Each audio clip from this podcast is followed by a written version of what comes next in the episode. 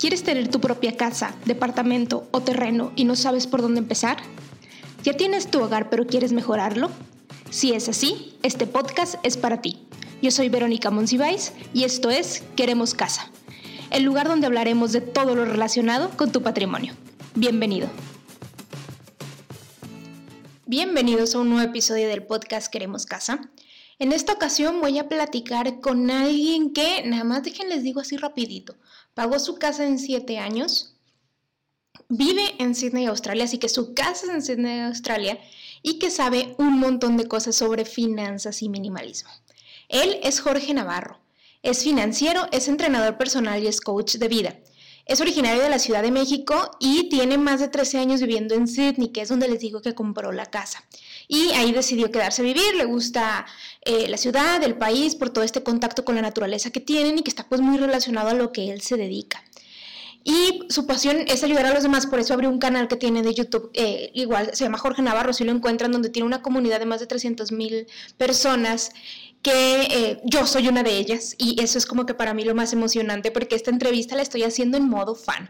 Yo soy seguidora de su contenido, especialmente de un, unos capítulos que ha sacado sobre cómo aprovechar los espacios en las casas, y de ahí como que me gustó mucho su contenido y dije, oye, a ver, tú si quieres estar en el podcast, ¿no? Entonces ya que lo contacté y me platicó, oye, sí, y mira, yo tengo un testimonio, este año termino de pagar mi casa y es en siete años, dije, mm, de aquí es, perfecto. Entonces, bueno, lo invité, accedió a estar y en este capítulo van a aprender un montón de cosas, porque además de platicarnos su estrategia para liquidar la casa en siete años, nos habló de tema de finanzas minimalistas, cómo decidir qué cosas comprar, qué no, aquello que te da felicidad, de cómo lleva las finanzas en pareja, nos dio muy buenos tips. Entonces, bueno, sin más detalles, les dejo este capítulo para que lo disfruten y aprendan así como yo aprendí un montón de cosas. Jorge, bienvenido a Queremos Casa. Primeramente, muchas gracias por aceptar. Buenas tardes, Monterrey. Buenos días, Sydney. ¿Cómo estás? Buenos días. Sí, muy bien, Vero. Mil gracias por invitarme a tu podcast. Te cuento que acá ya es jueves, son las, van a dar las diez de la mañana y bueno, dices que Monterrey es miércoles, ¿cierto? Miércoles en la, en la tarde, ardiendo de calor. Acá ya empieza un poco el frío. Okay, no. Estamos al revés. Sí, súper al revés. Acá andamos en los treinta y tantos grados, entonces imagínate. Muy bien, pues sí hace calor.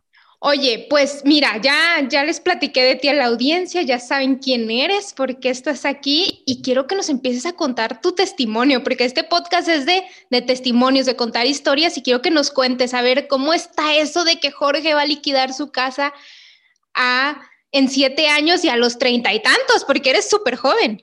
Pero ya casi voy a cumplir cuarenta. Sigue siendo treinta y tantos. treinta y nueve, en septiembre cumplo cuarenta. Pero sí, fíjate, Vero, que, bueno, compramos el departamento hace, pues van a ser siete años. Fue un crédito a treinta años. Obviamente, pues yo estudié la carrera de finanzas, no sé si mencionaste eso, pero debido a eso, pues soy muy consciente sobre, pues cuánto terminarías de pagar en intereses si pagas, o más bien, si haces solamente los pagos mínimos de tu casa. Okay. Entonces, bueno, parte de, de mi meta fue tratar de pagar mi departamento lo antes posible para evitar así, pues, no desperdici- desperdiciar, perdón, tanto dinero en intereses. Ok. ¿Tu departamento dónde está? ¿También está en Australia? Sí, claro. Yo estoy en la ciudad de Sydney. De hecho, es el departamento que están viendo aquí. Ok. Y bueno, es bueno que ahorita las tasas de interés están bajas en Australia porque obviamente eso te ayuda a pagar más rápido, porque si estás pagando capital e intereses a una tasa de interés muy alta, pues muy poco del pago que estás haciendo se va a capital. Entonces, cuando la tasa de interés está tan baja como ahorita, que por ejemplo, creo que estamos a menos de tres por ciento, creo que estamos a dos punto nueve, una cosa así, pues tiene sentido tratar de pagar lo más que puedas de la casa lo antes posible. Órale, sí están súper bajas. Qué envidia te tenemos porque en México están... Eh, pues de las más baratas que puedes encontrar aproximadamente en un ocho por ciento, el Infonavit, que es lo que mucha gente usa, está en el doce por ciento, pero wow. eh, en, independientemente del tema de la tasa de interés, la esencia de la planeación, y eso es lo que quiero como entender, ¿no? ¿De dónde sale? Quitando de la ecuación el tema de la tasa de intereses, pues, o sea, ¿qué, qué es lo que te motivó a establecer este meta? ¿Cómo te levantaste y dijiste, voy a liquidar antes mi casa? ¿Cómo fue esto? ¿Fue por, por el tema de la carrera o sucedió algo más? Yo creo que para mí siempre ha sido esta cuestión de buscar libertad. Y también, pues, hasta cierto punto me daba o me da mucho coraje ver cuánto dinero al final de mes le estaba dando al banco. Más al principio del crédito, cuando ves realmente de todo el pago que hiciste al mes, cuánto se fue de intereses al banco, ahí es cuando yo decía, bueno, tuve que trabajar cierta cantidad de horas para darle ese dinero al banco. Y pues a mí eso me movió mucho, ese coraje de decir, bueno, si yo sigo dando el pago mínimo, digo, que nunca lo hice así, desde el principio fui muy, muy intenso, como dicen, o juicioso, como dicen los colombianos, fui como muy juicioso en pagar lo más que pudiera para irle bajando a los intereses. Y bueno, para mí fue una cuestión de libertad también, de darme cuenta que al no tener un crédito hipotecario, pues se te abren muchas posibilidades, porque ya tienes más ingreso que puedes destinar a hacer otras cosas y llevar tu libertad financiera al siguiente nivel, quizás invirtiendo en alguna otra pro- propiedad o un negocio, o también pues no trabajando tanto, porque ya cuando no tienes este peso de una hipoteca y hacer estos pagos semana con semana, porque acá se paga cada semana, digo, puedes escoger semanal, quincenal, ¿sí?, o mensual, puedes este, pues dedicarte a otra cosa, puedes hacer realmente lo que te gusta y no estar amarrado a un trabajo solamente para tener que ganar cierta cantidad de dinero y pagar pues una hipoteca que, pues, que te está quitando esta libertad.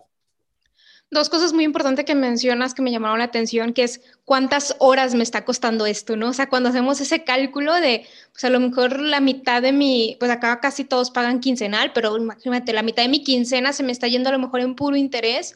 Y el otro tema de la libertad, porque mucha gente me ha preguntado, oye, es que ¿qué tanto me conviene realmente abonarle a la casa si mejor invierto en otros este, eh, modelos de inversiones que hay que te dan más rendimiento? Sí, pero la libertad, ¿cómo la balanceas? O sea, esa libertad de poderte levantar en las mañanas si no debo, ¿cómo lo pones en una balanza, no?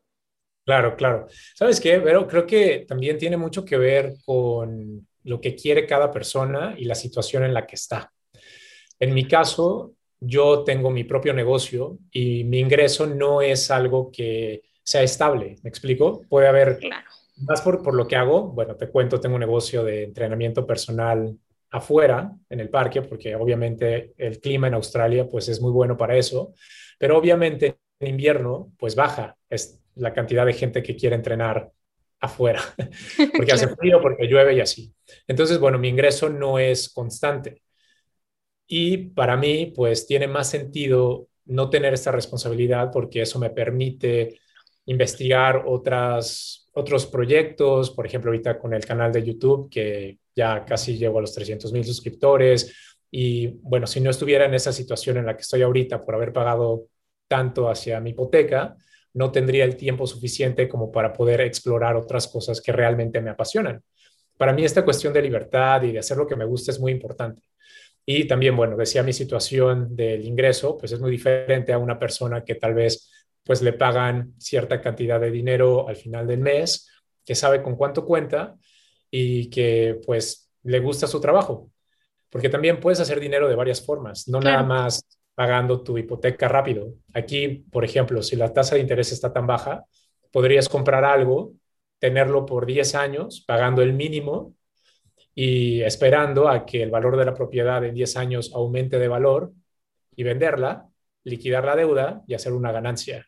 Por ejemplo, te cuento que conozco a alguien que hace cuatro años compró una casa en dos punto cinco millones de dólares aquí. ¡Órale! Tan solo dos años después la vendieron en cuatro punto cinco millones. O sea, estás hablando que en dos años ganaron dos millones de dólares. Y aquí en Australia, si tú vendes la casa en la que vives, no tienes que pagar nada de, de impuestos. Impuestos. Okay. Porque tú vives ahí. Si fuera una inversión, sí pagas. Entonces, esa ganancia de los dos millones, pues fue neta. Claro. Y bueno, pero esa situación es muy diferente porque estas personas, pues, ganan mucho dinero, podían hacer esos pagos tan fuertes al mes y al final de esos dos años, pues, valió la pena su inversión. Entonces, bueno, creo que estos ejemplos te los doy porque depende mucho de la situación en la que estés y tus valores. En mi caso fue libertad, en el caso de estas personas tal vez, tal vez fue pues prosperidad generar, o abundancia o simplemente generar más dinero.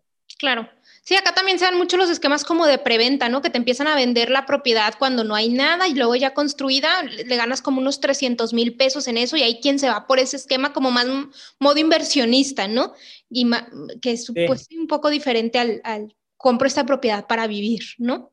Y pensar en el riesgo, porque por ejemplo en ese caso también aquí se da mucho que la gente hace eso y ya cuando les entregan el departamento pues están mal hechos, tienen problemas con el aire acondicionado, con la plomería, y termina siendo pues un gasto peor porque tienen que meterle más dinero, no la pueden vender y bueno, creo que cada persona tiene una situación diferente y tenemos que informarnos muy bien y analizarnos muy bien qué es importante para nosotros y actuar acorde a ello. Claro, y un nivel de riesgo diferente, ¿no? O sea, hay, como les dicen los tipos de inversionistas, hay quien es súper riesgoso y hay quien es más conservador. Yo soy como muy conservadora, yo... Yo no compraría en preventa porque me da miedo eso precisamente que acabas de mencionar. Y hay quien dice, sí, así es, esa es la manera, ¿no? Como de ir generando. Entonces, cada quien... Es, claro, es cada diferente. Quien tiene una estrategia, pero bueno, todas funcionan. Sí, todos funcionan para sus propios, pues sí, propósitos, sí, tienes razón. Oye, me platicabas en los audios de Instagram, porque estuvimos hablando en Instagram antes de, de esta... de esta entrevista, y me dijiste que tu pareja no estaba muy convencida de hacer esto, de irle abonando semanalmente a la casa y eso, y, y eso es algo que pasa mucho, o sea, es un tema de pareja que se tiene que hablar. ¿Cómo le claro. hicieron ustedes? Fíjate que al principio, bueno, les cuento que cuando decidimos comprar el departamento, fue como una etapa en la que no peleábamos, pero había como mucha, mucha fricción. Obviamente por esta cuestión de pues el compromiso, era un monto fuerte a pedir prestado. De momento, cuando sacas tu hipoteca, piensas treinta años y crees que vas a estar amarrado a treinta años. Y en tu sí, cabeza que... piensas, güey, perdón, dije güey. No juzgamos. Disculpen, disculpen. Pero piensas, bueno, ¿cómo es posible que voy a terminar de pagar esto en treinta años? Y como que hay mucha incomodidad.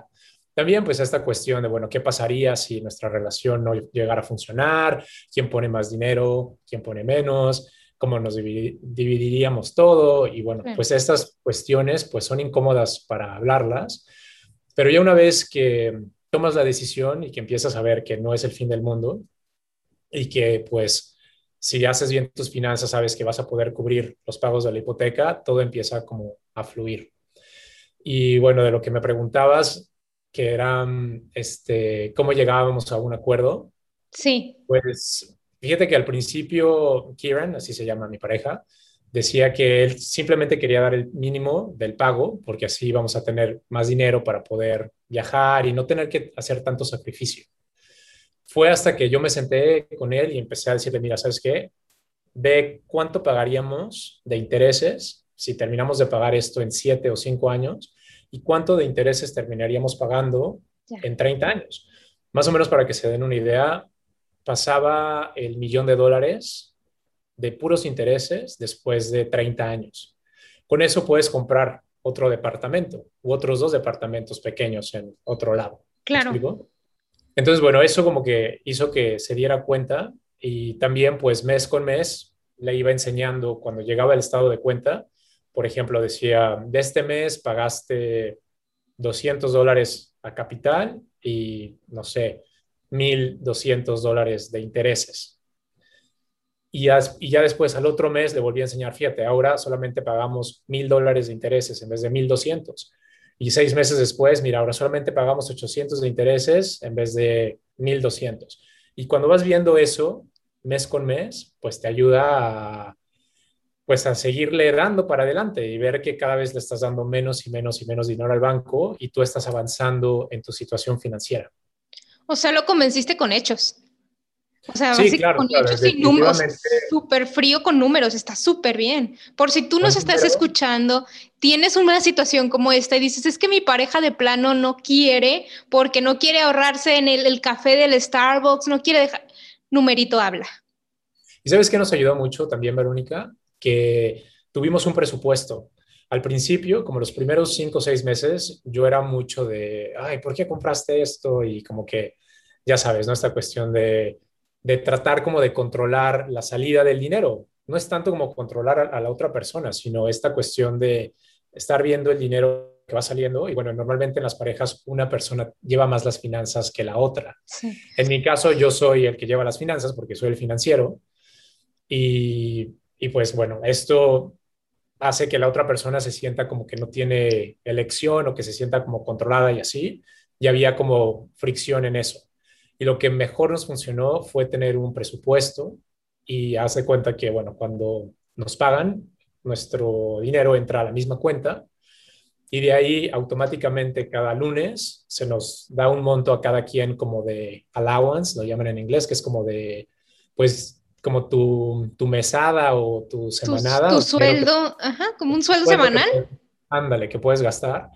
Y así, pues, ya cada quien sabe en qué se lo gasta. Porque también esa era la cuestión de, bueno, ¿por qué compraste eso? Ya sabes, algo que tal vez yo no hubiera comprado y viceversa, porque también podré, me podría haber dicho Kieran, bueno, ¿por qué compraste esto tú?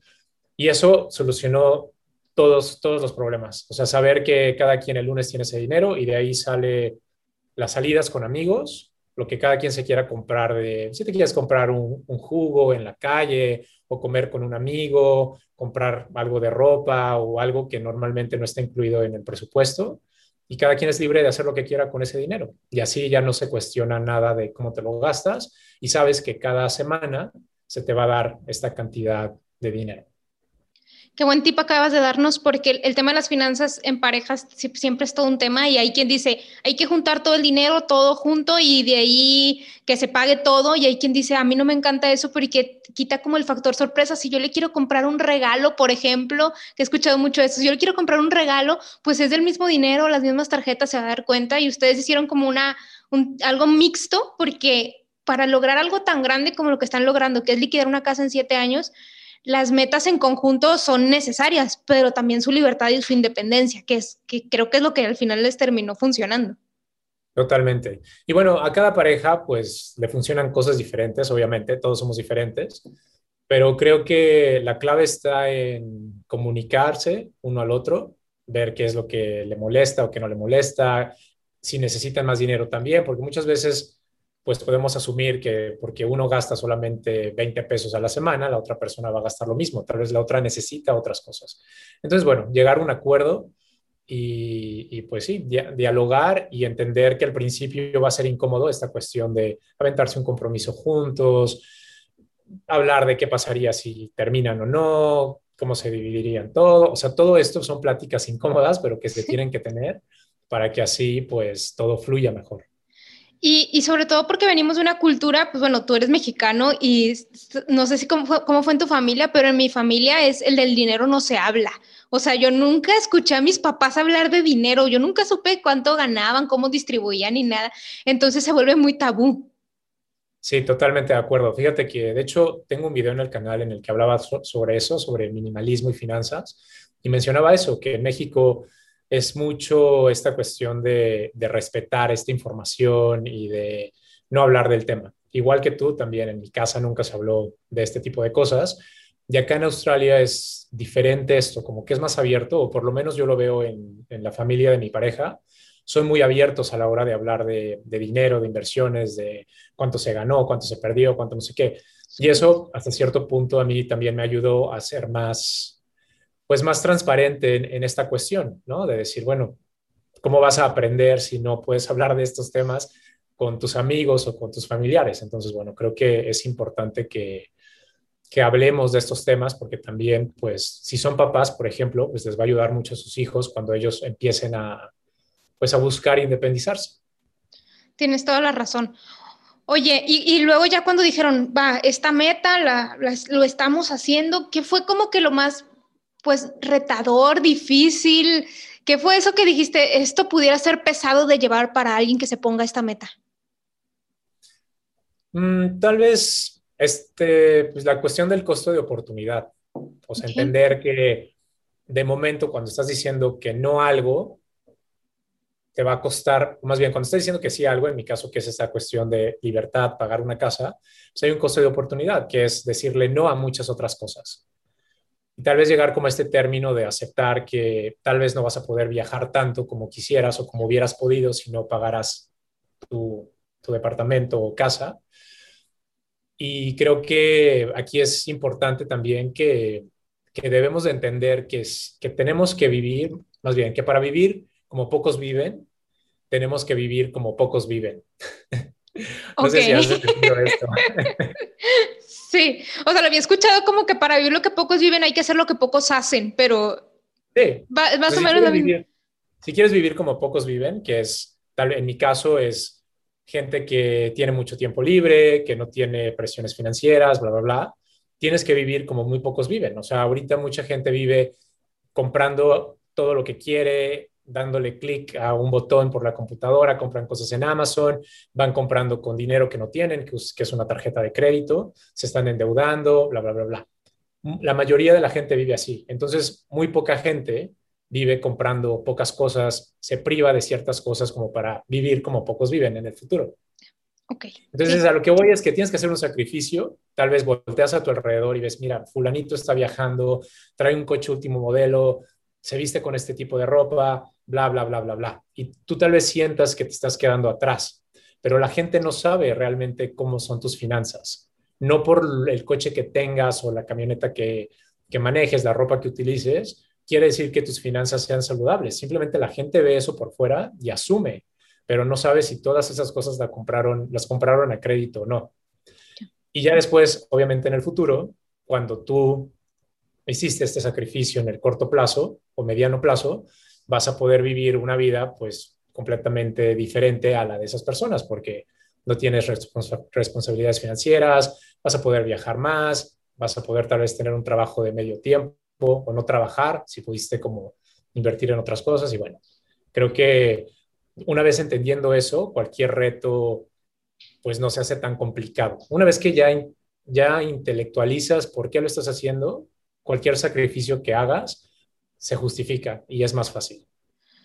Dos cosas de lo que acabas de mencionar. Eh, la frase que yo uso mucho, por ejemplo, a veces mi esposo me dice, es que mira, tal persona trae tal carro, ¿no? Que, que lo acabas de mencionar. Y le digo, oye, mira, cosas vemos, deudas no sabemos. Y eso es como mi manera de, de darme paz también, de cosas vemos, deudas no sabemos, porque tienes toda la razón comprando cosas que pues, que no necesitamos con el dinero que no tenemos, la frase que ya se dice.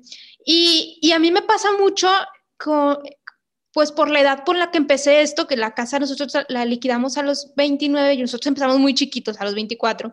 La gente ah, me sí. decía, capaz si te mueres mañana, o sea, tú estás toda intensa y obsesionada con eso y capaz sí. si te mueres mañana y no disfrutaste la vida y no sé qué. Y me lo siguen diciendo porque pues acabamos de comprar la segunda casa el año pasado y estoy bien, igual bien. intensa, así obsesionada. Y me dicen mucho eso. ¿Te pasa eso? Te lo dicen, o, ay, qué coda, qué tacaña, me pasa mucho eso. Entonces, quiero saber si te sucede y cómo lo sobrellevas, porque ahorita la mía, mi postura ha sido ignorar, pero no sé cómo le haces tú. Sí, todo el tiempo, ¿eh? Todo el tiempo. Pero también, ojo, o sea, no pagar una casa antes no significa también vivir nada más comiendo frijoles todo el tiempo. Exacto. No viajar, no, no comprar ropa. No, no, no. Simplemente ser más intencionales conforme, bueno, con la manera en la que gastamos nuestro dinero. Y también, pues, no sé, darte cuenta que, pues, a ver, se me fue como que la idea. A ver, ¿de qué estamos hablando otra vez? ¿No? Como que de... de esto que la gente te dice, no, es que es muy intenso, muy tacaño, y te, capaz si te mueres mañana. O sea, mi, mi respuesta siempre para ellos es, mira, lo que yo trato de demostrarte es que lo que hagas lo hagas con conciencia. O sea, ¿cuáles son los gastos que realmente te hacen feliz? Porque luego te das cuenta que gastabas, no sé, este, dos mil pesos al mes, mexicanos, pesos mexicanos, dos mil pesos mexicanos, al, en comida eh, de delivery, y resulta que ni te hacía feliz, ni querías eso, ni nada. Entonces, si le, ese dinero realmente se lo adelantaras a la deuda de la casa, pues sí, o sea, sí te va a hacer más feliz realmente eso. O sea, no, no, como dices, no voy a comer atún todos los días del sobre y ya, no salir nada, pero sí tomar decisiones con conciencia. Entonces, esa es mi respuesta como para la gente que dice, ay, qué intensos y eso, eh, capaz si te mueres mañana y... Bueno, esta es mi decisión que ahorita me da paz y, y, y pues eso quería como que saber desde tu punto de vista cómo lo sobrellevabas. Claro, claro, claro. Bueno, sí, definitivamente me pasa esto de que la gente te dice que eres intenso o que eres tacaño, pero mientras tú tengas un presupuesto, no tienes que privarte de todo lo demás. Aún así, bueno, hemos tenido oportunidad de viajar a Hawái, de ir a Japón, de ir a Nueva York, o sea, desde que compramos el departamento. Nada más que igual y no es tan seguido, tal vez es un viaje, un, uno o dos viajes al año, en vez de tal vez que podrías hacer cinco o seis. O también, bueno, comprar ropa no tan seguido. Y bueno, mientras tú tengas un presupuesto, no significa que tienes que vivir nada más comiendo frijoles. Que también se vale, también se vale. Si quieres pagar tu casa en tres años y te funciona solamente comer frijoles y tortillas, adelante. A cada quien lo que le funcione. Y el chiste es encontrar, pues, un equilibrio donde no dejes de disfrutar tu vida y que puedas avanzar financieramente. Ok, muy bien. Oye, ya, ya me platicaste un poco del proceso de planeación, o sea, de, hicimos presupuesto y así avanzamos, pero ¿cómo conservas la disciplina? O sea, ¿hay un tip que nos puedas dar de, ok, ya está, porque me, me llegan muchos casos de, sí hice mi presupuesto y todo, a los tres días, ya, no hice nada. O sea, ¿cómo, cómo conservas esa disciplina, ese hábito? Fíjate que te acostumbras. Ya una vez que tienes los sistemas en su lugar, cuando ya sabes que cada semana te llega cierta cantidad de dinero y que si se te acaba ese dinero no puedes sacar más de la hipoteca, porque eso también pasa mucho, ¿no? Que ya empiezas a ver que estás pagándole más a la hipoteca y que puedes disponer de esos fondos. Muchas veces la gente dice, ah, tengo, no sé, cien mil pesos ahí, vámonos de vacaciones a Europa, y sacan el dinero y otra vez empezar de cero. Yo creo que ya una vez que tienes esos sistemas y no pierdes de vista tu meta a largo plazo, se vuelve muy fácil. Yo creo que los primeros seis meses son los que son medio complicados, pero ya una vez que caes como en la rutina de, eh, sé que cuento con este dinero, me da para poder salir, para, sí, para poder salir y ver a mis amigos, comprarme lo que quiera, puedo viajar también, y ves que vas avanzando, se vuelve más fácil. Y mientras no pierdas de vista tu meta a largo plazo, es... es facilísimo. Ok, muy bien. Oye, en, nosotros tenemos como el, el, pues el ritual, vamos a decirlo así, que cada que logramos bajar un año de deuda de la casa, celebramos. Y para, no, no te estoy diciendo que hagamos una fiesta, nos vamos de viaje, algo. Celebrar es pues a lo mejor una cenita, pizza, vino, algo así. ¿Tienes como un ritual de celebración o algo que dices, voy a hacer esto cuando alcance esta meta? Um, no, no, realmente no. No, realmente no. Simplemente es...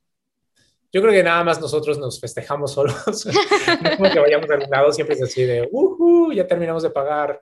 Porque haz de cuenta que cuando sacamos la hipoteca la dividimos en dos. Okay. Una estuvo a plazo fijo, la okay. mitad del préstamo, y la otra mitad estuvo a plazo variable. Obviamente con el fijo solamente puedes pagar cierta cantidad de dinero en los primeros tres años. Y bueno, ahorita ya se terminó el contrato del plazo fijo porque creo que estaba a tres años fijo. Okay.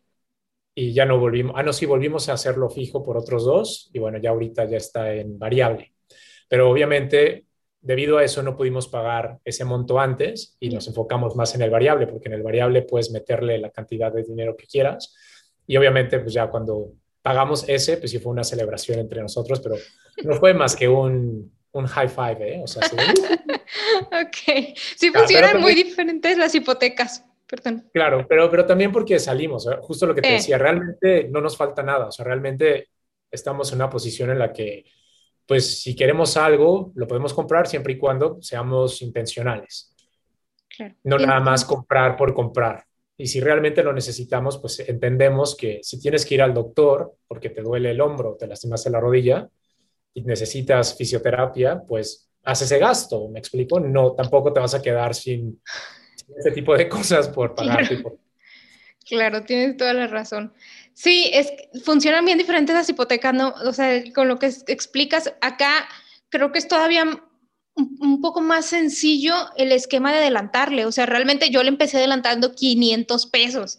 O sea, así de, me sobran estos quinientos pesos, no sé por qué, hice algo mal, me sobraron, entonces ahí va y de ahí empezó como... Todo cuenta, Vero, así. Sí, o sea, todo. Si quedan doscientos pesos, quinientos pesos, eso a largo plazo, o sea, si tú lo proyectas a treinta años, esos quinientos pesos que metiste en ese punto, tal vez hubieran sido, no sé, dos mil pesos a treinta años o tres mil pesos. Sí. Entre...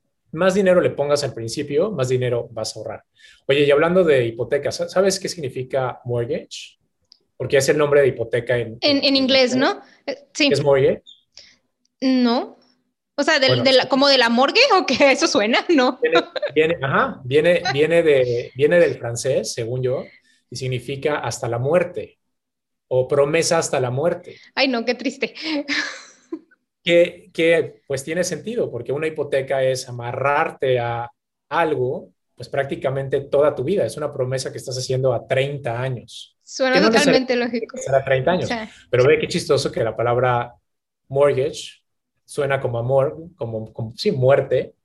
Y es esto, una promesa hasta la muerte, que es pagarle a alguien más.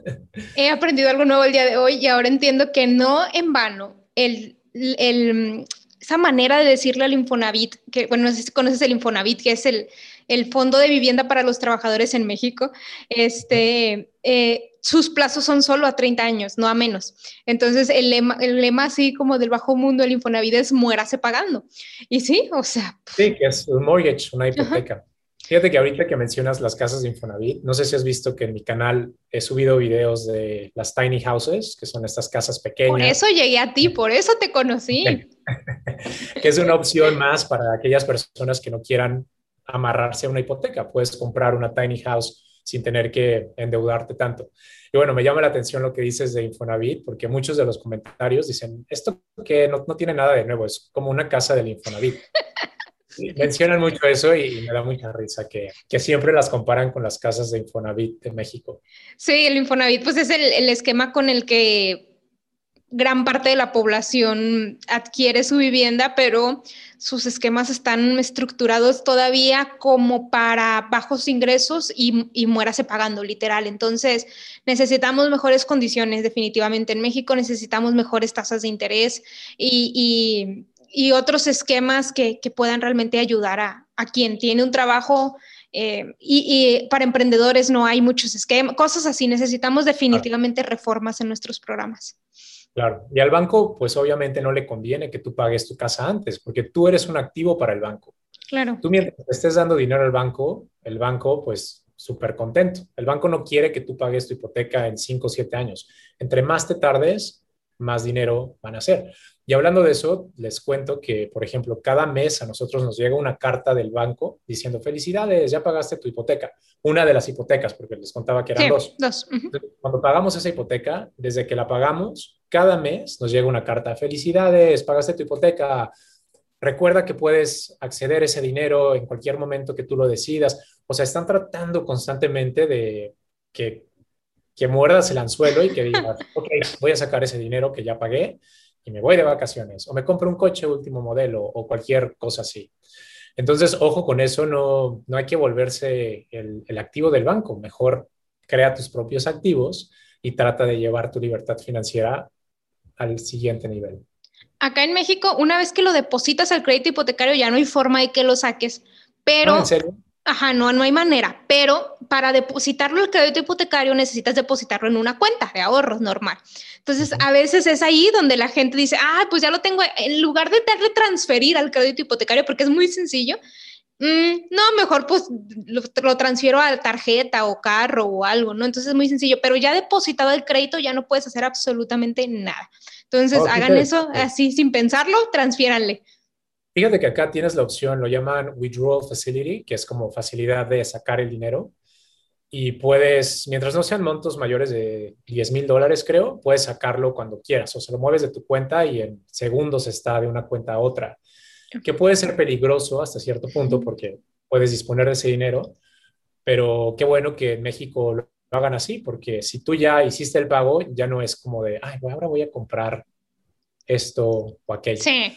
También, bueno, no sé si en México tengan esta función, que si tú tienes el monto, no sé, tienes, por ejemplo, una hipoteca de cien mil pesos y en tu cuenta del día al día tienes cien mil pesos también, puedes tener ese dinero ahí y no pagar intereses de la hipoteca, porque de alguna manera cuentas con el dinero de esa hipoteca. No sé si me expliqué. Sí, no, no se puede acá.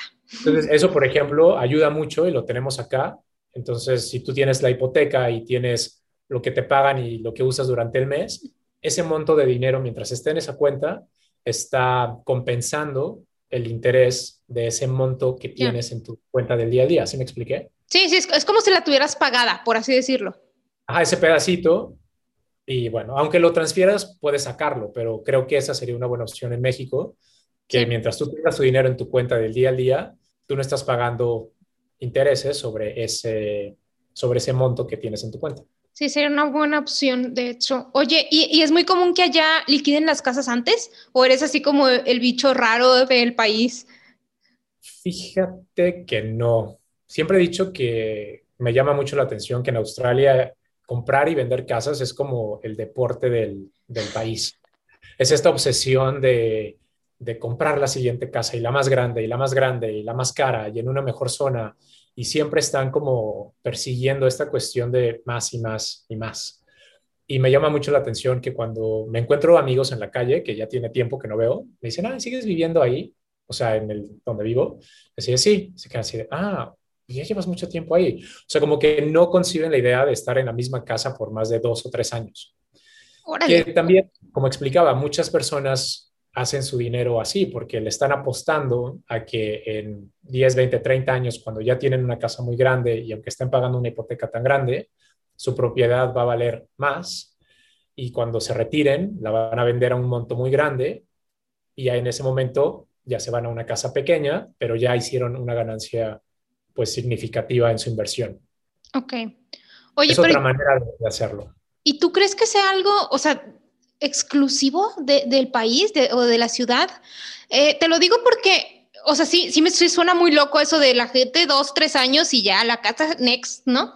En Monterrey, y hablo específicamente de Monterrey, en Monterrey no es tan rápido así de dos, tres años, pero sí veo mucho esta tendencia, eh, no tanto como por negocio hipotecario, sino por el querer tener más, ¿no? O sea, de la casa, ahora quiero la casa más grande o la casa en la mejor zona, o, y, y no solo en tema de casas, ¿no? El carro último modelo, y ya hablando en, en general, ¿no? Y sobre todo Monterrey, que no sé, estamos como que tan pegados a Estados Unidos que te, compartimos muchas costumbres consumistas. En, sí, eh, eh, entonces yo lo veo mucho aquí, y ahora tú me lo dices, ¿crees que sea algo que, que le pasa a la sociedad en general? Sí, mira, ojo, no estamos diciendo que Que esté mal. Querer más y querer sí. superarte esté mal. No. Ajá. Siempre y cuando, bueno, para mí esa es mi, mi opinión, no te pongas en una situación en la que no estés cuidando de tu salud por tener que pagar todas estas deudas o estas cosas que estás comprando. O no tengas tiempo para pasarla con tu familia. Si estás trabajando quince horas al día, tienes un problema de sobrepeso, no ves a tus hijos, pero le das más importancia a comprar un coche nuevo, una casa más grande, etcétera, etcétera, creo que ahí ya hay un problema porque ya, pues, tu vida está fuera de balance. Creo que sería completamente diferente, por ejemplo, en tu caso, tienes tu casa, vas a comprar otra, seguramente te vas a ir por la otra y la otra. Lo que tú no, más bien, lo que la gente no se da cuenta es que ya una vez que tú tienes un departamento como inversión y te está dando dinero y ya lo pagaste, puedes comprar otro más fácilmente porque ya tienes sí. más capital. Vas al banco y dices, mira, tengo estas dos casas y el banco te presta ese dinero. Aumenta tu flujo de efectivo, puedes comprar otra casa. Si ya tienes tres casas que te están generando efectivo, vas a comprar la cuarta casa más rápido y después la quinta casa más rápido. Y así te vas. Si tú eres capaz de comprar tu coche último modelo y tus siguientes casas más grandes con ese dinero que tus activos te están generando, sin tú tener que sacrificar tu libertad y tu tiempo, adelante, compra lo que quieras. Pero si eso implica tú tener que sacrificar tu libertad, creo que él fue el presidente de Venezuela, me parece, el que dijo que no compramos cosas con dinero, sino con la libertad o con nuestro tiempo, una cosa así. Pero el punto es este, que no, muchas veces pensamos que estás comprando algo con dinero, pero no es dinero, es tu tiempo porque tú tienes que estar sentado atrás de un escritorio, eh, bueno, si trabajas en una oficina, por ejemplo, y dar tu tiempo a cambio de ese dinero. Entonces, bueno, no tiene nada de malo querer cosas mejores. Claro. Y también pienso que es importante ser honestos con nosotros y entender si realmente necesitamos esa casa que estamos a punto de comprar. Entiendo que si, si es una familia de cinco o seis personas que quieran una casa más grande, pero si son dos personas, ¿realmente necesitas una casa con siete recámaras o seis recámaras en una superzona? Creo que también ahí debe haber un límite de, de, bueno, ¿qué es más importante para mí? Yo preferiría gastar ese dinero en viajar y seguir conociendo el mundo. O también, como dije antes, dedicarme a algo que realmente me apasiona y no solamente estar trabajando en algo por dinero. Claro. Sí, acá, acá en Monterrey, digo, ni, y en México, sobre todo en Ciudad de México, no hay casas tan grandes, de hecho ya son prácticamente todos departamentos porque ya no hay para dónde crecer, y en Monterrey sí hay casas, pero yo creo que las demás, las más grandes tendrán tres recámaras, entonces la gente, siento yo que se está yendo más como por el tema de las zonas, ¿no? De la zona en la que voy a ser bien visto por vivir ahí, cosas así, ¿no? Eh, como dices, cada quien tiene sus, sus prioridades y son diferentes, y, y es el tema de la pregunta siempre de ¿a costa de qué? Entonces, cuando alguien me dice, oye, pero ¿puedo elegir entre esto y esto? Ok, ¿a costa de qué estarías tomando esa decisión, no? Claro, ¿cuál es tu costo de oportunidad? Uh-huh, es correcto. Fíjate que eso de la zona que mencionas, Vero, sí es importante también, porque obviamente si vives en una mejor zona, pues vas a tener que pagar un poco más, pero también te puedes ahorrar en otras cosas y al final de cuentas, pues también depende en tu estilo de vida. Por ejemplo, yo ahorita en donde estoy, me encanta donde vivo porque puedo caminar al gimnasio, puedo caminar al supermercado, puedo caminar al hospital, puedo caminar, hay escuelas, hay muchos restaurantes, cafés, me encanta. Sí, vivimos en un departamento de dos recámaras, pero si vendiéramos esto y nos vamos a media hora, veinte minutos fuera de la ciudad, okay, podríamos comprar una casa con cuatro recámaras, una cocina grande, bla, bla, bla. Pero eso implicaría tener que manejar para ir a hacer cosas. O sea, hasta cierto punto, a lo que voy es que igual y un buen vecindario a costa de vivir en un lugar más pequeño. Claro, sí. O sea, y volvemos a lo mismo, ¿no? Como que a costa de qué estás dispuesto a sacrificar y, y cuál quieres que sea tu calidad de vida. O sea, Para, hay gente para la que dice, mi calidad de vida es esto, el poder caminar a lugares céntricos, y hay otros que dicen, la, mi calidad de vida depende del tamaño de mi casa, ¿no? Entonces, como que sí, es muy subjetivo el, el, el asunto, sí, ¿no? Cada, cada quien es diferente, cada quien tiene valores diferentes y tenemos que buscar maneras de diseñar nuestra vida como mejor funcione para cada uno. Claro. Oye, y hay un porcentaje, a mí siempre me preguntan eso y yo nunca les sé responder exactamente porque yo le adelantaba a cómo iba pudiendo, esa es la respuesta, ¿no? De, ah, me llegaba este y luego ya hice mi planeación y ya, ya había un porcentaje, pero al inicio fue de lo que iba pudiendo. ¿Ustedes establecieron un porcentaje así de vamos a dar el doble del pago que nos toca o, o de a poquito, fue incremental? ¿Cómo fue este proceso? No, cada mes se hace cuenta, llega nuestro dinero a la misma cuenta, al principio de la semana se va la cantidad que puede gastar Kieran, la cantidad que puedo gastar yo en lo que sea. De ahí obviamente salen pues gastos, o sea, sí, esa cuenta sale luz, agua, teléfono. De hecho, todo sale de la tarjeta de crédito, que sí la utilizamos, pero obviamente de manera inteligente, nunca pagamos nada de, de intereses, siempre liquidamos el saldo y eso lo hacemos porque pues te dan puntos con la tarjeta, claro, y es una manera en la que nosotros viajamos también. Ahorita, bueno, comentaba en un video que subí hace poco en YouTube que acabamos de comprar boletos para ir a Tasmania. Encontramos boletos súper baratos y teníamos tantos puntos de la tarjeta que salieron gratis. Y bueno, también, pues, como llevamos un estilo de vida minimalista y no tenemos tantas cosas, viajamos con muy poco. Si llevas menos de siete kilos en el avión, pues tu boleto cuesta menos. Y bueno, también llevar este estilo de vida minimalista y sin tanto exceso y sin tantas cosas que nos, que nos quitan libertad y que nos crean peso, pues, pues tiene, ¿no? Esta, esta ventaja de, pues, de seguir haciendo otras cosas, ¿no? Y no darle tanta importancia a esto, ma, estos, estas cosas materiales. Y bueno, la pregunta era que, es, perdón, es que siempre por... me voy. Está súper bien, estamos aprendiendo un montón, te lo aseguro. O sea, se vio un porcentaje, si tú decías, ah, siempre claro, tengo que adelantarle claro, el cincuenta por ciento listo, más o algo así. Ok, entonces no, no tenemos un porcentaje, ya una vez que se va nuestro dinero para cada quien y sale de ahí el dinero para lo que tenemos que pagar, todo lo que sobra en ese mes, así como está, se mueve a la hipoteca. Ok. Y ya bien, otra vez nos va a llegar dinero y es todo lo que nos sobra. Pero siempre que llega dinero extra por cualquier otra cosa, ese dinero ni siquiera se cuestiona en qué gastarlo. Ya. Por ejemplo, aquí el año pasado que hice mis impuestos, me regresaron creo que ocho mil, nueve mil dólares. Y mucha gente piensa, wow, ¿qué me voy a comprar? O sea, es claro, lo primero que piensa, ¿no? Así de, uh, ¿qué me voy a comprar? Me ha llegado este dinero que no tenía pensado que lo iba a recibir. Y no, en nuestro caso es así de, así como entra, se va la hipoteca, o sea, ni, ni verlo. Pero les comparto también que, bueno, cuando empezamos con la hipoteca, nuestros pagos semanales eran casi de ochocientos cincuenta dólares. Ok, es un montón. Más o menos eso se paga aquí en alguna casa al mes. O sea, sí, no, aquí trece mil, quince mil pesos. En Australia, ¿no? Es una locura. Esto, los precios acá son, son muy altos. Entonces, bueno, los pagos eran más o menos como de ochocientos cincuenta. Yo creo que a partir del año cinco, nuestros pagos empezaron a ser de doscientos dólares a la semana. Algo que les quiero compartir es que cuando empezó esto de la pandemia, mucha gente, digo, yo creo que en todo el mundo sucedió esto, tenían créditos hipotecarios, perdieron su trabajo y estuvieron en una situación con, con una presión impresionante porque no estaban recibiendo y iban viviendo pues al día. Y ahorita, por ejemplo, cuando sucedió esto acá, nosotros ya estábamos en una posición de nada más pagar doscientos dólares a la semana. Claro. Y realmente no hizo una diferencia, a pesar de que Kieran tuvo que dejar de trabajar como tres meses porque la empresa le dijo que no podía emplearlo. Realmente no, no fue una cuestión de... No fue algo que nos quitara el sueño.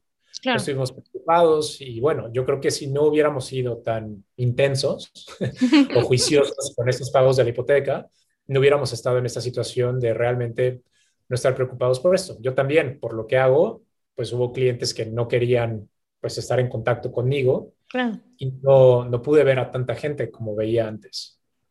Y bueno, creo que esa es la ventaja, como decíamos anteriormente, ¿no? De entre menos responsabilidades financieras tengas, pues se te abren más opciones y tu vida se simplifica. Entonces vale la pena.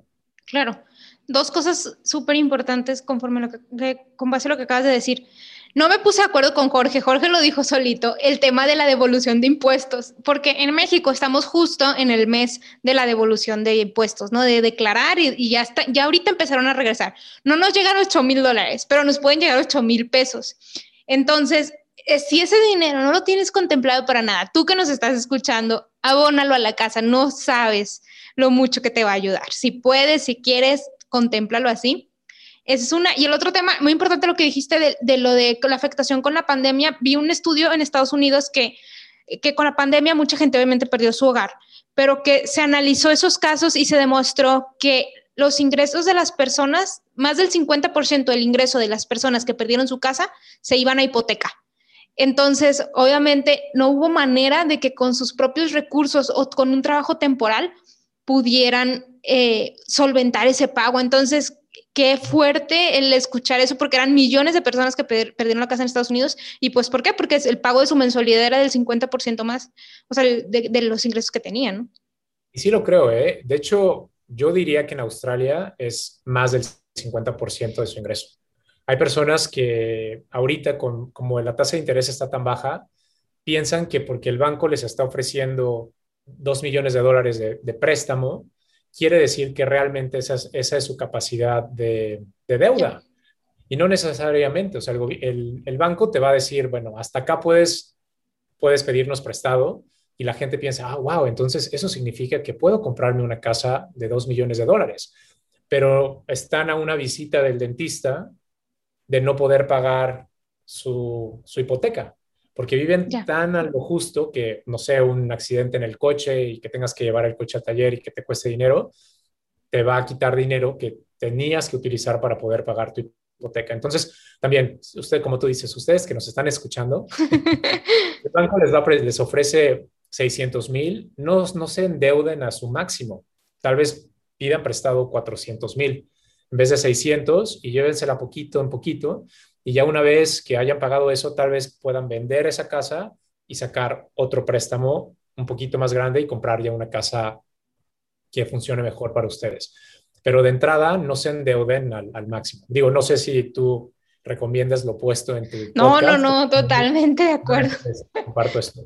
Y también hablando de estadísticas, Vero, les cuento que en algún lugar leí que las casas más grandes del mundo son las de Australia, y que actualmente pues compramos casas más grandes solamente para tener cosas. A pesar de que las familias son más pequeñas acá, ¿qué quiere decir esto? Pues que la gente compra estos espacios grandes para almacenar cosas, no tanto para que la gente viva ahí y conviva.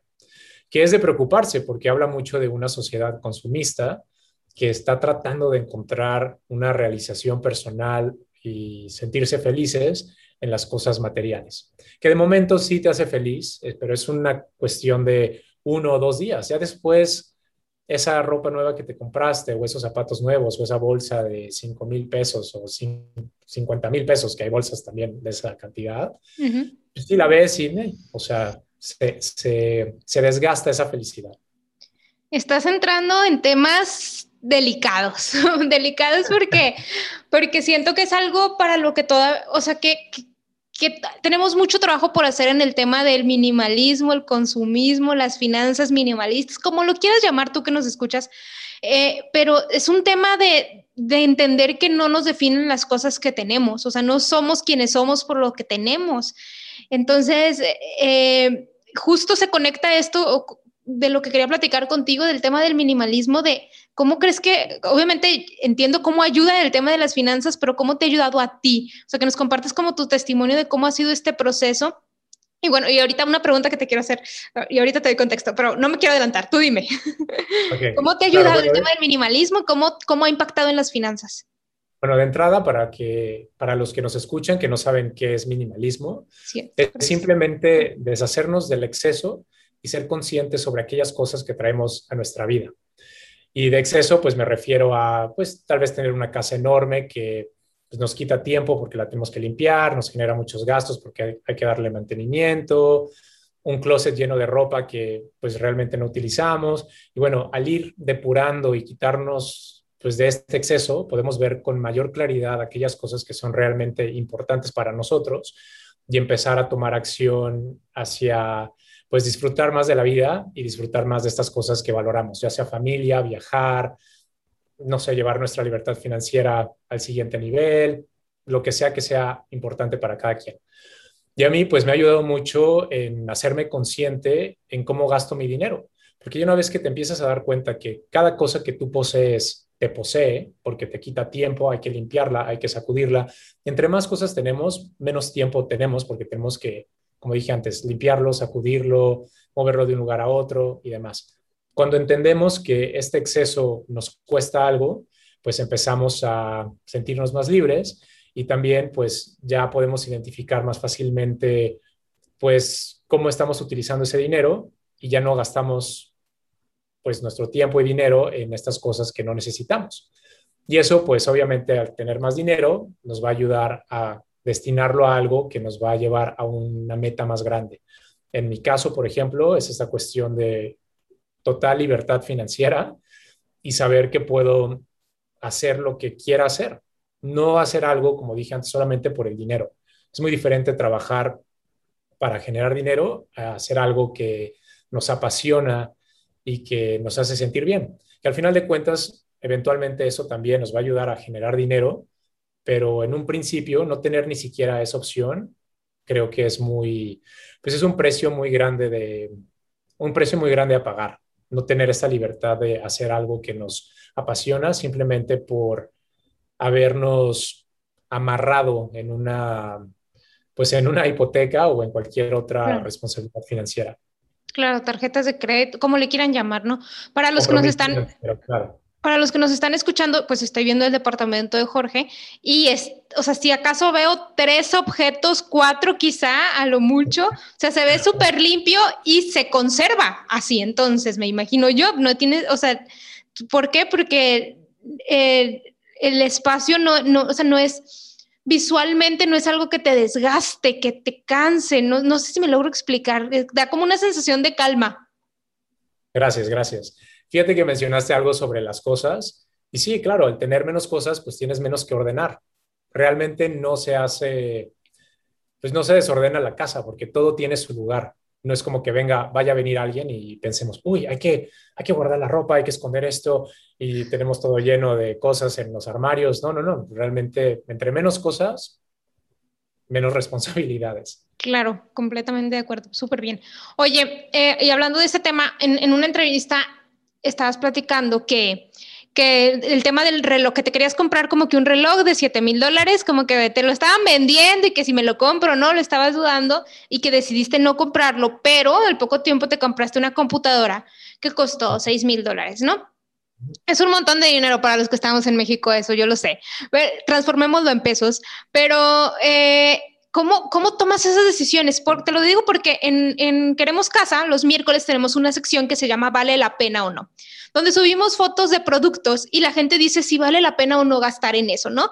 Es una idea. Ajá. Justo hoy este, es la sección y hay productos como, no sé, la Air Fryer, que seguramente la has visto, ¿no? Y que todo el mundo trae la Air Fryer. Muy de, están muy de moda acá también. Sí, sí, ajá. ¿Vale la pena o no? ¿Vale la pena la aspiradora de moda? ¿Vale la pena este, todo tipo de productos? El PlayStation nuevo, ¿no? Entonces la gente vota y da, elige, ¿vale la pena o lo abono a la casa? ¿No? Entonces uh-huh. ahí se arma el debate porque luego la gente dice, es que yo quiero una cocina de cien mil pesos y otros dicen que no, y así. ¿Tú cómo tomas estas decisiones? ¿Cómo decides el vale la pena o no? A ver, primero les cuento rápido la historia del reloj. Hagan de cuenta que cuando yo empecé mi negocio acá y le empezó a ir bien, lo primero que me quise comprar fue este reloj. Creo que ahorita ya ha de costar como once mil, doce mil dólares. Pero en ese entonces creo que costaba ocho mil dólares. ocho mil quinientos, una cosa así en ese entonces. Y yo muy emocionado, me quería comprar este reloj, pero yo en ese momento no tenía casa, o sea, no había comprado mi departamento, seguía rentando. No tenía deudas en mi tarjeta de crédito, pero tampoco tenía ahorros, ¿me explico? Okay. Y fue en ese momento como que tuve que ser muy honesto conmigo y preguntarme, bueno, ¿por qué quiero comprar este reloj? ¿A quién estoy tratando de impresionar? ¿No? Un reloj, pues al final de cuentas, te da la hora. Puedo ver la hora en mi teléfono, puedo ver la hora en un reloj de, pues, más barato, puedo preguntarle al que va caminando al lado de mí. Realmente la función de un reloj es darte la hora. Y fue ahí como que hice mucha introspección, mucha introspección. Y dije, bueno, realmente no necesito gastar esto. Y no tenía sentido gastar una cantidad de dinero tan fuerte cuando ni siquiera tenía ahorros, como dije antes, y seguía rentando el lugar en el que estaba viviendo. Y bueno, contestando tu pregunta, creo que todo lo que compro tiene, pasa por un análisis de ¿es algo que realmente necesito, que va a aportar valor a mi vida? Pues simplemente un capricho o algo que estoy comprando simplemente para impresionar a alguien más. Okay. Y bueno, y cuando ya te metes también a esto del minimalismo y empiezas a sentirte mejor, más ligero, tienes más claridad mental y te empiezas como a, pues a zafar más de esta cuestión de, del materialismo y de identificación con objetos materiales, como decías, pensar que porque manejo un coche de lujo me hace mejor persona. Cuando entiendes que no tiene nada que ver eso con quien realmente eres, empiezas a darle menor importancia a las cosas materiales y empiezas a realmente utilizarlas por la función que tienen. Que ojo también, no tiene nada de malo comprarte un reloj. Si eso a ti te hace feliz y, y te da más de lo que te quita, adelante. En mi caso la computadora, pues sí, o sea, puedes pensar, si es mucho dinero, pero también creo que cometemos el error de comprar lo más barato para ahorrar. O sea, de primera instancia, cuando tú decides comprar entre una chamarra que te cuesta cien pesos y una que te cuesta dos mil pesos, te vas por la de cien porque quieres ahorrar. Pero no te pones a pensar en el costo de, pues por uso, ¿no? Porque tal vez esa chamarra de cien pesos la vas a usar tres veces, o ponte cuatro veces antes de sí. que se rompa el zipper porque está muy mal hecha. Es, no sé, está hecha en China o lo que sea, y bueno, usarla cuatro veces te costó veinticinco pesos. En cambio, tu chamarra de dos mil pesos te va a durar diez años y te la pusiste, no sé, mil veces, ¿me explico? Entonces, cada costo fue justificable y fue muy poco el costo por, por uso. Igual con la computadora, puedes pensar, está muy cara, pero la usas tanto que en sí el costo por uso justifica esa compra. Y en mi caso, pues me da muchísimo valor porque yo hablo con mi familia a través de webcam, puedo hablar contigo ahorita, hacer este tipo de, de entrevistas, por lo que hago del canal, pues también me facilita mucho mi trabajo porque pues es una computadora que hace los videos más rápidos, es muy cómodo trabajar en ella y bueno, justifica completamente esto. Además de que también, bueno, ahorita YouTube pues ya se ha vuelto como mi... mi modus vivendi, por si quieres verlo así, y ya se pagó la computadora con lo que estaba haciendo, ¿no? Que fue este otro proyecto de, de empezar el canal. Claro. Muy buen punto el que mencionaste de, de, de, ojo, no está mal el tema del reloj, ¿no? Sino las decisiones que vamos tomando. Yo les compartí siempre en el canal de que eh, a mí no me importaba mucho tener una cocina muy elegante ni nada. O sea, yo, un lugar donde pudiera cocinar y ya. Pero para mí era muy importante invertir en un buen closet para que las cosas tuvieran orden, o sea, que estuviera bien ordenado. Y hay gente que dice, es que no, es que yo prefiero mi cocina así mega guau. Y cada quien busca cosas diferentes y es totalmente válido mientras se ha tomado con conciencia. Creo que en eso estamos totalmente de acuerdo, ¿no? Claro, ¿qué, qué va a traer valor a tu vida? Mientras, mientras ese valor sea mayor que el costo, adelante. Pero comprar algo solamente por comprarlo, por querer impresionar o porque piensen menos de ti, no vale la pena. ¿Qué tip le darías a alguien que se está empezando a hacer estas preguntas de, oye, esto sí, esto no, esto, eh, como, como que se quiere adentrar en el mundo de mi, del minimalismo? ¿Qué tip le dirías? Pues que no existe una fórmula para todos, que no okay. caigan en el error de compararse, como hemos estado diciendo, no porque algo funcione para mí quiere decir claro. que va a funcionar para ti. Simplemente, pues que sean muy honestos con ellos mismos y que realmente analicen por qué están comprando lo que están comprando. Tal vez sea una cuestión de tristeza. Muchas personas compran por depresión y de momento se sienten mejor. Tal vez sea una cuestión de autoestima, de querer hacerle creer a los demás que les va mejor de lo que re- realmente les va. Yeah. O, o no querer quedarse atrás también. Ver las cosas que vemos en Facebook, que la gente, no sé, pone fotos de su viaje o de su coche nuevo o bla, bla, bla. Y entender que no, pues que no tienen que competir con eso. Simplemente buscar qué les hace sentir bien a ustedes y ser muy honestos con, con esas cosas que quieren comprar y gastar su, su tiempo y su dinero. Ok, muchas gracias por el tip. O sea, autoconocernos realmente. O sea, de ahí partimos, ¿no? Totalmente, ¿qué te mueve? Claro. Oye, y luego vas a liquidar la casa y ¿qué vas a hacer? ¿Qué, qué van a hacer? ¿Van a viajar por el mundo? ¿Qué van a...? Pues fíjate que esta, ese es un tema interesante. Porque, bueno, mis suegros son muy como a la antigua y ellos desde hace como tres años han estado de ya, compren una casa, compren una casa, ¿para qué están ahí? En diez años van a tener cincuenta y van a seguir viviendo en un departamento. O sea, como que tienen pues, estas ideas pues, de, una, pues, de generaciones atrás, ¿no? Que esta claro. cuestión de... Pues de tener la casa grande, de... Pues ya sabes. Sí, sí, Pero sí. Pero para mí, comprar una casa más grande implicaría otra vez amarrarte a otra hipoteca de treinta años y otra vez esos pagos van para arriba y no creo estar dispuesto a, pues, a sacrificar otra vez o empezar a poner más límites en las cosas que hacemos. No quiero, por ejemplo, ahorita tengo la facilidad de... Si quiero invitar a mis papás a que vengan acá, invitarlos y que me vengan a ver. Si quiero ir a México, puedo ir cuando quiera. Y tal vez, teniendo una hipoteca de un monto más grande, tal vez tenga que pues, ser más consciente sobre estos gastos y, y controlarme en otras cosas.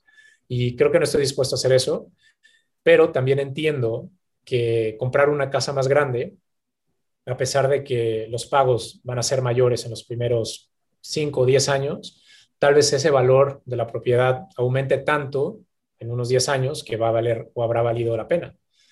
Pero también creo que es importante entender que aunque eso suceda, no nada más esa casa va a aumentar de valor. Todas las casas alrededor van a Exacto. aumentar de valor. Y al momento de que te vayas a otra casa, sí hiciste una ganancia capital, pero vas a comprar en el mismo mercado. Al menos de que me vaya a vivir a Tailandia o me regrese a México, a México. O me vaya a Colombia, que las casas son más baratas. Ahí sí diría, bueno, valió la pena y ahora tengo oportunidad de, de utilizar ese dinero. Pero si vas a ganar en el mismo mercado para comprar una casa en el mismo mercado, no sé si, si tenga mucho sentido.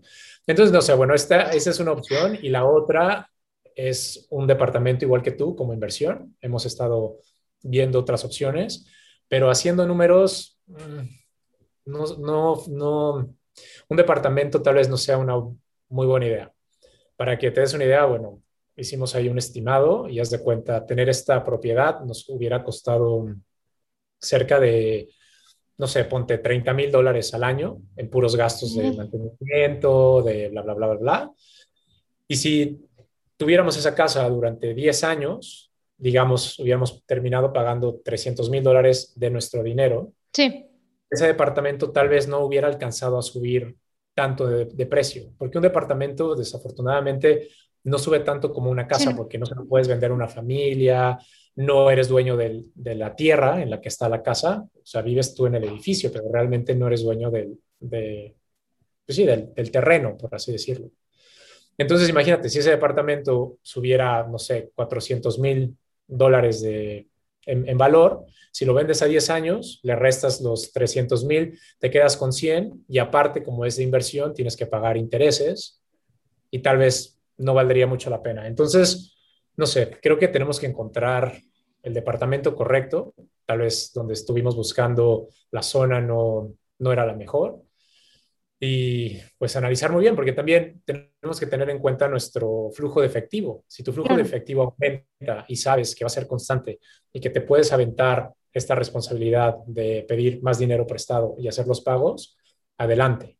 Pero ahorita con esta pandemia y con pues, todas estas cosas, también, aunque tengas un trabajo fijo, realmente no tienes un trabajo fijo porque tú no sabes si tu jefe te va a correr. Claro. Muchas personas piensan que las personas que que somos emprendedoras, tenemos, o, o, o autoempleadas, por ejemplo, tenemos esta, pues esta cuestión de, bueno, no sabes si te va a llegar el dinero o no, pero también como, como trabajando a, para alguien más o empleado de alguien más, no sabes en qué momento te van a dar las gracias y qué vas a hacer, ¿no? La falsa certidumbre que le dicen, o sea, de sí, sí, sí. De, sí, seguramente el quince me va a llegar mi pago, pero no precisamente. Sí, entonces, bueno, tener que organizarnos muy bien y analizar muy bien nuestra situación, pienso que es súper importante antes de tomar cualquier decisión. Ok, muy bien, entonces lo siguen pensando, esa es la, esa es la respuesta. Pues bueno, lo seguimos, lo seguimos pensando, sí. Fíjate que acá en, en México, en Monterrey específicamente, está pasando también mucho eso en el tema de los departamentos, ahora que lo mencionas, que hay tanta demanda de departamentos que cuando tú como propietario quieres ponerlo en renta, compites por precio. O sea, realmente pues to- todos están poniendo su departamento en renta, entonces más bien lo va a rentar el que lo tenga más barato. Y entonces para el dueño, pues qué tan rentable es la inversión realmente. Ese es, sí, ese es otro si tema. Estar, sí, claro, porque si tú vas a estar pagando, pues prácticamente solventándole la vivienda a tu inquilino, ¿para qué compras esa casa? O sea, sí. Lo ideal sería que los pagos de la renta fueran mayores a los pagos de tu hipoteca. Sí, claro. Que se puede, ¿eh? Porque conozco, conozco amigos que tienen un departamento y digo, les dan cincuenta dólares de ganancia ya una vez habiendo pagado el, el pago de la hipoteca. Okay. Pero realmente son propiedades que tienes que saber seleccionar muy bien para no estar sacando di- dinero de dinero. Tu bolsillo. Es okay. Una inversión al final de cuentas y también sí. Es una deducible de impuestos. Es correcto, muy bien. Oye, y... y... ¿qué consejo, ya como ya por último, para ir cerrando? No sé si algo que quieras agregar antes de la última pregunta, que es, ¿qué, qué, qué consejo le darías a nuestra audiencia? La gente que nos escucha es gente veinticinco, treinta y cinco años y todos o quieren comprar casa o quieren liquidar su casa rápido. Entonces, casi todos están en México. ¿Qué consejo les darías? O sea, que, que, que, como pare, o sea, como a ellos como parejas, como personas, ¿qué, qué, qué les podrías decir? Que nunca gasten más de lo que ganen. Okay. Tengan, tengan eso siempre, siempre, siempre en cuenta y tampoco se queden sin dinero al final del mes. Muchísimas personas van así, al día con día, digo, entiendo que también tiene que ver mucho el, el país o la sociedad o, o sí. Tu situación.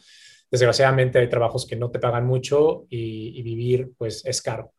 Pero hagan todo lo posible por nunca terminar el mes en cero y mucho menos en números rojos, que es lo que también mucha gente hace con la tarjeta de crédito, van pagando el mínimo y no se dan cuenta que esa bola de, de nieve o, o deuda va creciendo y creciendo y creciendo con el tiempo. Ese pago mínimo se va haciendo cada vez más y más grande y va a llegar un momento en el que no van a poder pagar. Entonces, vivir con menos de lo que ganamos y hacerse a la, a la idea y acostumbrarse a siempre, empe- a, perdón, a siempre tener como dinero guardado. O sea, no gastarse todo el dinero al final del mes. Ok, muy bien. Jorge, ¿algún otro tema, punto que quieras agregar? ¿Algo que nos quieras compartir? ¿Estamos bien? No, creo que, creo que estamos bien. Creo que dimos mucha información. Sí. Esperamos que les haya servido y nada más recalcar que a cada quien nos, funciona, nos sí. funcionan cosas diferentes, que todos somos diferentes y que ya sea que quieran comprar un departamento como inversión o su primera casa o así, analicen muy bien su situación financiera, vean esos pros y contras. Y, y que busquen evidencia de otras personas que han podido pagar su casa antes de tiempo, porque sí se puede, sí se puede, sí se puede, nada más es cuestión de ser disciplinados y, y de entender que no vamos a encontrar la felicidad en lo material y así no vamos a estar comprando constantemente y desperdiciando nuestro dinero. Y entender también que el dinero no es simplemente dinero, estamos sacrificando nuestra libertad en un trabajo que tal vez no disfrutamos para poder comprar estas cosas. Entonces, yo creo que eso nos va o les va a ayudar mucho o nos ayuda mucho a ser más conscientes sobre cómo utilizamos el dinero. Totalmente de acuerdo. Jorge, ¿dónde te encontramos? Si queremos saber más de ti, si queremos escuchar más de esto, si queremos saber más de minimalismo, ¿dónde? Claro, gracias, Vero. Me pueden encontrar en YouTube como Jorge Navarro y en Instagram como Jorge Nav de Navarro, o sea, es N A V Sid de Sydney, que es S Y D, Jorge Nav Sid. Pero mientras me encuentren en YouTube, ahí pueden ver muchos videos sobre minimalismo, minimalismo y finanzas, minimalismo digital, cero desperdicio, bueno, muchas, muchas cosas. Vayan a echarle un ojo al canal si pueden. Sí, está muy variado el contenido, pero la verdad es que está muy enriquecedor y como que todo alineado de, del tema de minimalismo y, y, y de ahí se desprende todo. Como quiera, yo les voy a dejar en la cajita de información del video de YouTube y en Spotify toda la información de Jorge, donde lo pueden contactar. Y pues Jorge, gracias. O sea, no tengo nada más que decirte más que un millón de gracias por estar no, aquí. Gracias a ti por haberme invitado y gracias a todas las personas que nos escucharon. En verdad espero que lo que compartimos les sirva de algo. Muchas, muchas gracias. Gracias nos vemos a ti. La siguiente. Bye. bye, bye, bye.